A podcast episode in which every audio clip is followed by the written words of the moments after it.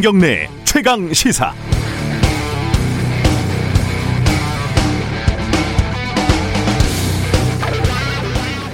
김학의라는 파렴치한 범죄 혐의 피의자가 한밤중에 갑자기 출국한다는 정보를 입수했다. 아마 급한 나머지 무리하게 법적 절차를 어기고 출국을 금지했다. 뭐 지금 불거진 의혹입니다. 공교롭게도 여기에 연루된 인사들이 뭐 이용구 법무부 차관, 이성윤 중앙지검장, 김용민 의원, 현재 그 윤석열 총장을 비롯한 검찰 주류와 딱 대척점에 있는 핵심 인물들이죠. 의혹이 사실이라면 정의를 세운다는 명목으로 불법을 저지른 셈입니다. 아마추어도 아니고 프로가 적법 절차를 무시를 했다면 혹은 빠뜨렸다면 당시 뭐 용납하기 어려운 일입니다. 당시에 그 김학의를 출국시켰다면 그러나 무능력하다는 또 비판을 받았을 게 또 뻔하죠. 사정이 어떻게 됐든 어, 사실관계를 밝혀서 합당한 처분을 해야겠죠. 그게 21세기 법치주의 국가 대한민국입니다. 여기에 근데 어, 현직 부장이 나서서 부장검사가 나서서 공개적으로 구린짓거리다 명백한 불법행위라고 성토를 하더군요. 대략 말은 맞는 말입니다. 그런데 이 기억을 더듬어 보면 김학의의 별장 성범죄 의혹이 처음 불거졌을 때 검찰 내부에서 어떤 말들이 나왔는지 기억이 혹시 나시나요? 얼굴이 뻔히 보이는 김학의 동영상이 검찰에서 무혐의로 덮어졌을 때 검찰 내부에서 어떤 말들이 나왔는지 기억이 나시나요? 동료 검사들이 룸사롱에서 업자들하고 술판을 벌이고 1인당 100만 원이 안 된다고 기소조차 되지 않았을 때 검찰 내부에서 어떤 말들이 나왔는지 기억이 나시나요? 백주 대낮에 간첩 사건이 조작되고 한명숙 사건에서 증인을 조작한 의혹들이 불거졌을 때 검찰 내부에서 어떤 말이 나왔는지 기억이 나시나요? 이 선택적 편의적 수사 기소를 넘어서 선택적 편의적으로 분노하는 분노만 하는 이 검찰 조직은 참 염치가 없는 집단이다 이런 생각이 듭니다. 1월 14일 목요일 김경래 최강 시사 시작합니다.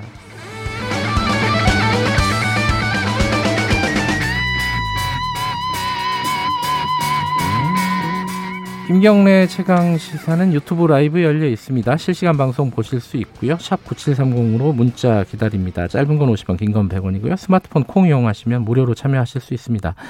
어, 이번 주, 다음 주, 2주 동안은 문자 참여하신 분들 추첨해서 10분에게 모바일 커피 쿠폰 보내드립니다. 청취율 조사 기간이니 잘 부탁드립니다. 자, 오늘, 오늘은 좀 선거 얘기가 많네요. 일부에서는 서울시장 출마 선언을 했죠, 어제.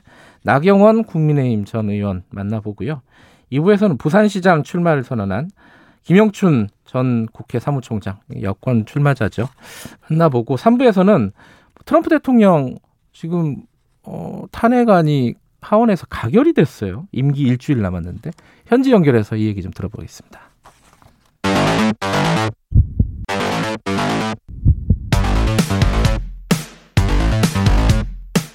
오늘 아침 가장 뜨거운 뉴스 뉴스 unboxing 네, 민노기 기자 나와 있습니다. 안녕하세요. 안녕하십니까. 한겨레 신문 하호영 기자 나와 계십니다. 안녕하세요. 네, 안녕하세요.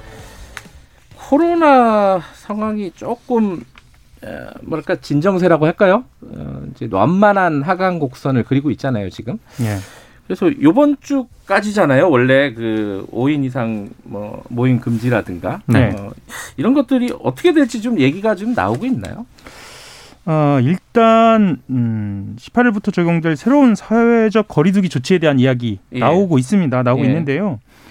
5인 이상 사적 모임 금지 이 방침은 아마도 유지되지 않느냐라는 관측이 우세합니다. 이번 주 넘어서도 유지될다는 관측이 있어요? 예, 예. 음. 현재 지금 1000명대에서 500명대까지 완만하게 곡선을 그리면서 하강하긴 했는데요. 네. 사실은 이거보다 더 추세적으로는 줄어들어야 하거든요. 네. 그 줄어들게 하면서 어, 설 연휴를 어, 지나겠다라는 방침으로 보입니다. 아, 설까지 이렇게 간다는 예측들도 있군요. 일단 어, 음. 관측이고요. 네. 그리고 논의를 하고 있다는 거고 네. 이 줄어드는 추세, 그러니까 확진자가 줄어드는 추세와 여론을 보고 판단을 할 것으로 보입니다. 어, 정부 관계자들의 이야기들을 보면은 어, 현행과 같은 사적 모임 인원이 4인 이하로 말씀드렸던 것처럼 제한할 수 있다라는 이야기가 나오고요. 네. 실제로 그 그렇게 기울어져 있다. 정부의 방침은 기울어져 있다는 겁니다. 음.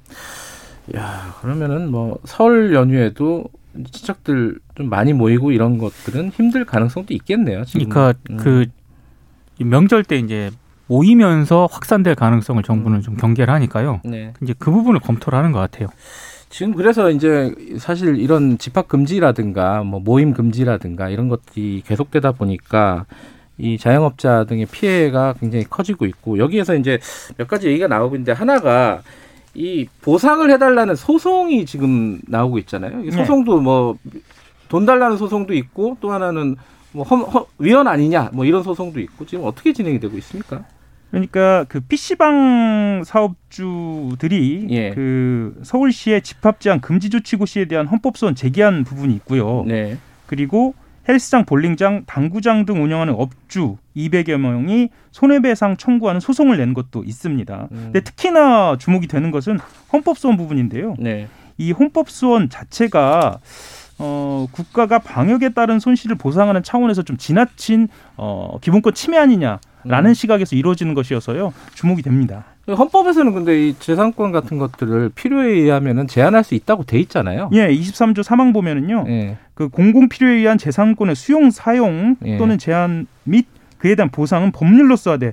정당한 보상을 지급해야 한다라고 하니까요. 아, 이, 조, 이 조건이 있군요. 예, 예. 제한은 보상을. 하되 예. 정당한 보상을 지급해야 한다라는 부분이 있습니다. 예. 예. 지금의 정부의 방역 지침이라든 이런 것들이 어, 위헌의 소지가 있다. 지금 이- 이렇게 헌법 소원이 들어가 있는 거고. 예, 다만 조금 더 말씀을 드리면 예. 이 제한의 경우에는 과잉 금지의 원칙이라고 해서 과잉하게 음. 그 제한을 하면 안 된다라는 원칙도 있어서요. 네. 이 헌법 소원 좀 두고 봐야 할 것 같습니다.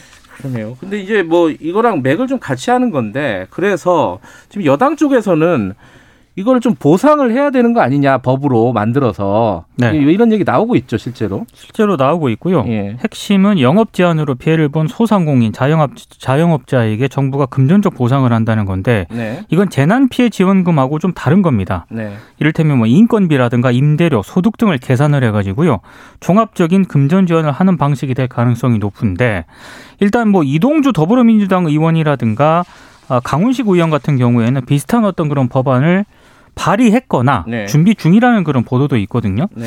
그러니까 아무래도 지금 뭐 하우영 기자가 충분히 설명을 했습니다만 코로나 3차 유행이 굉장히 장기화되고 있지 않습니까? 네. 자영업자들 인내심이 한계에 이른 그런 상황이기 때문에 네. 아마 더불어민주당 입장에서 이런 점을 감안을 한 것으로 보입니다. 이제 문제가 두 가지잖아요. 그러면은 야당이 어떻게 지금 대응을 할 것이냐 그쵸. 하는 것과 돈 어디서 구할 것이냐. 근데 야당은 어떻습니까? 좀그 여기에 대해서 딱 우린 반대다 이렇게 얘기하기도 좀 힘든 상황인 것 같고. 역시 선거 때문에요. 예. 선거 때문에 좀 조심스럽긴 합니다. 다만 다만 어, 이종배 국민의힘 정책위 의장이 21대 국회 임기가 시작한 직후인 지난해 6월입니다. 그때 어, 자영업자의 경제적 손실 일부를 지원하는 취지의 감염법 예방법 개정안 음. 그렇게 에, 국민의힘 소속 의원 전원 동의로 아 그래요? 어, 법안을 음. 발의한 적은 있습니다. 예. 그리고 어, 이런 개정안만 10여 건에 이르고요. 예. 그러하니 어, 국민의힘에서도 딱히 반대할 수도 없고 예. 좀 추이를 지켜봐야 하지 않느냐라는 음. 입장도 있습니다. 물론 공식적인 입장은 항상 어, 전가의 보도처럼 얘기하는 국가 재정이 음. 감당할 수 있을지 지켜봐야 한다. 뭐 이런 음, 이야기도 우세하고요. 재정 문제는 지금 좀 돈이 이거는 어, 지금까지 들어갔던 무슨 재난지원금 뭐 하고 차원이 좀 다를 것 같은데 그죠? 그러니까 예측을 하기가 좀 현실적으로 힘들죠. 네. 왜냐하면 뭐 지원 대상 범위 이런 것까지 다 고려를 해야 되는 데다가 네. 영업 정지라든가 영업 제한에 따른 피해액을 어떻게 산정을 할 것인가 음. 그리고 산정된 피해액이 얼마만큼을 또 지원을 할 것인가 네. 이런 구체적인 논의에 들어가게 되면은 상당히 쟁점이 불가피할 것으로 보이는데요. 예. 2월 국회에서 이 문제가 논의가 되더라도 여야가 이 문제를 제대로 다룰 수 있을 것인가 이게 왜냐하면 4월 재보궐 선거를 앞두고 있지 않습니까? 네. 또 재보궐 선거용 아니냐라는 그런 어, 또 공격을 할 가능성이 있거든요. 야당 음. 쪽에서. 근데 앞으로 사실은 이게 1년은 더 간다고 다들 얘기하고 예. 다른 감염병이나 다른 재난이 올 가능성은 굉장히 큰 거고 그렇죠. 그러면은 뭔가 법적으로 어, 좀 안정된 어떤 제도를 만드는 게 중요할 것 같은데 네. 뭐 선거가 아니더라도요. 그죠? 그렇죠. 아, 이건 좀 어, 뭐 먹고 사는 문제이기 때문에 좀 자세히 좀 지켜봐야 될 것 같습니다. 한 가지만 더 말씀드리고 싶은데요. 예. 그러니까 이게 지금까지 재난지원금으로 이루어진 것이 일종의 시혜적인 조치나 혜택이었다라는 음. 시선들이 있잖아요. 네네. 이게 법으로 제정이 되면 권리가 되거든요. 음흠. 내가 국가 정책에 의해서 어느 정도 손해를 감수했으니 정당하게 요구할 수 있는 권리가 주어지는 것이기 때문에 네. 이런 차원에서도 좀 바라봐야 할 것 같습니다. 뭐 이익 공유제 뭐 이런 얘기도 꺼냈잖아요. 그렇죠. 그러니까 그게 다 연결되는 얘기인데 예. 사실 네. 그죠. 아, 나라박 소식 좀 하나 알아- 알아볼까요? 아침에 뉴스를 보니까 트럼프 대통령이 이번에 두 번째인 것 같은데 그 하원에서 탄핵안이 가결이 됐어요, 그죠? 아, 하원을 통과를 했습니다. 예. 찬성 232, 반대 197이거든요. 근데 하원 지금 분포가 민주당이 222명이고 공화당이 211명입니다. 그러니까 공화당에서 이탈표가 나왔다는 음. 그런 얘기고요. 어, 방금 말씀하신 것처럼 이 트럼프 대통령은 하원에서 두 번 탄핵을 한 기록을 갖게 됐고요. 네. 2019년 12월에 이른바 우크라이나 스캔들 때문에 한번 하원에서 탄핵안이 통과가 됐었는데 네. 당시에는 뭐 직권남용 이런 거였거든요. 음. 근데 이번에는 현직 대통령인데 내란 선동을 이유로 지금 탄핵안이 가결이 돼서 현직 대통령이 내란 선동을 네. 이유로 그 야. 2019년 우크라이나 스캔들하고는 차원이 좀 많이 다릅니다. 이제 이제 상원에서는 그러면 어떻게 되느냐? 상원은 이제 과반이 아니라 3분의 2죠. 예. 요건 좀 쉽지 않을 것 같다는 생각도 들고요. 일단 그 공화당이 중요한데요. 예. 어, 공화당 의회 1인자로 알려져 있죠. 미치 메코넬 상원 원내대표가 이번 그 하원 선거에도 영향을 미쳤어요. 그러니까 음. 탄핵적으로 마음은 굳힌 상태인데 네. 실제로는 표결은 음, 불가능할 것으로 보입니다. 말씀하셨던 음. 것처럼 3분의 2 찬성도 어렵지만 실제로 어, 메코넬 원내대표가 조 바이든 다- 대통령 당선인 취임식 전날까지 상원회의 수집할 계획 없다. 뭐 이렇게 음. 이야기하고 있어서 어, 상징적인 차원에서 머물 가능성 은 매우 큽니다. 다음 주 수요일이더라고요. 현지 시각으로. 네. 그 임기가 네. 정오까지인데 일주일 남은 상황이에요. 네. 일주일 동안 진행이 될 수 있을지는 모르겠어요. 근데 미국 같은 경우에는 임기가 끝나더라도 음. 탄핵을 추진할 수가 있거든요. 아 그래요? 네. 아, 끝난 사람을 왜? 왜냐하면 그걸 계속 추진을 하게 되면은 트럼프가 다음 대선에 음, 나올 수가 없기 때문에 아마 네. 민주당은 끝까지 이걸 추진할 가능성이 있습니다. 그걸 걱정하는 목소리가 있죠. 그렇죠. 4년 뒤에 또 나올 거다. 네. 지금 뭐, 트러, 뭐 트위터, 페이스북, 유튜브에서도 트럼프를 차단했다 그러고 네. 참 미국도 복잡하게 돌아갑니다. 우리 3부에서 어, 현지 연결해가지고 현장 소식 좀 어, 자세히 들어보도록 하겠습니다. 다른 소식도 좀 알아보죠. 이 정인이 사건. 이제 어, 뭐 아동 학대 사망 사건이라고 하는 게 더 맞을 것 같은데 이게 이 애초에는 학대 치사였잖아요, 그죠? 혐의가 이게 네. 살인죄로 바꿔야 된다. 뭐 이런 여론들이 있었는데 전문가 의견들도 있었고 지금 그런 식으로 지금 진행이 되고 있는 거죠. 예, 어제 첫 공판이 열렸습니다. 서울 예. 남부지검이요. 네. 그 말씀하셨던 것처럼 살인죄를 적용하기 위해 재판부 공소장, 그러니까 재판부에 공소장 변경을 신청해서 재판부가 받아들였습니다. 서울 남부지법 형사 합의 13부로 어, 첫 공판이 심의 열렸거든요. 네.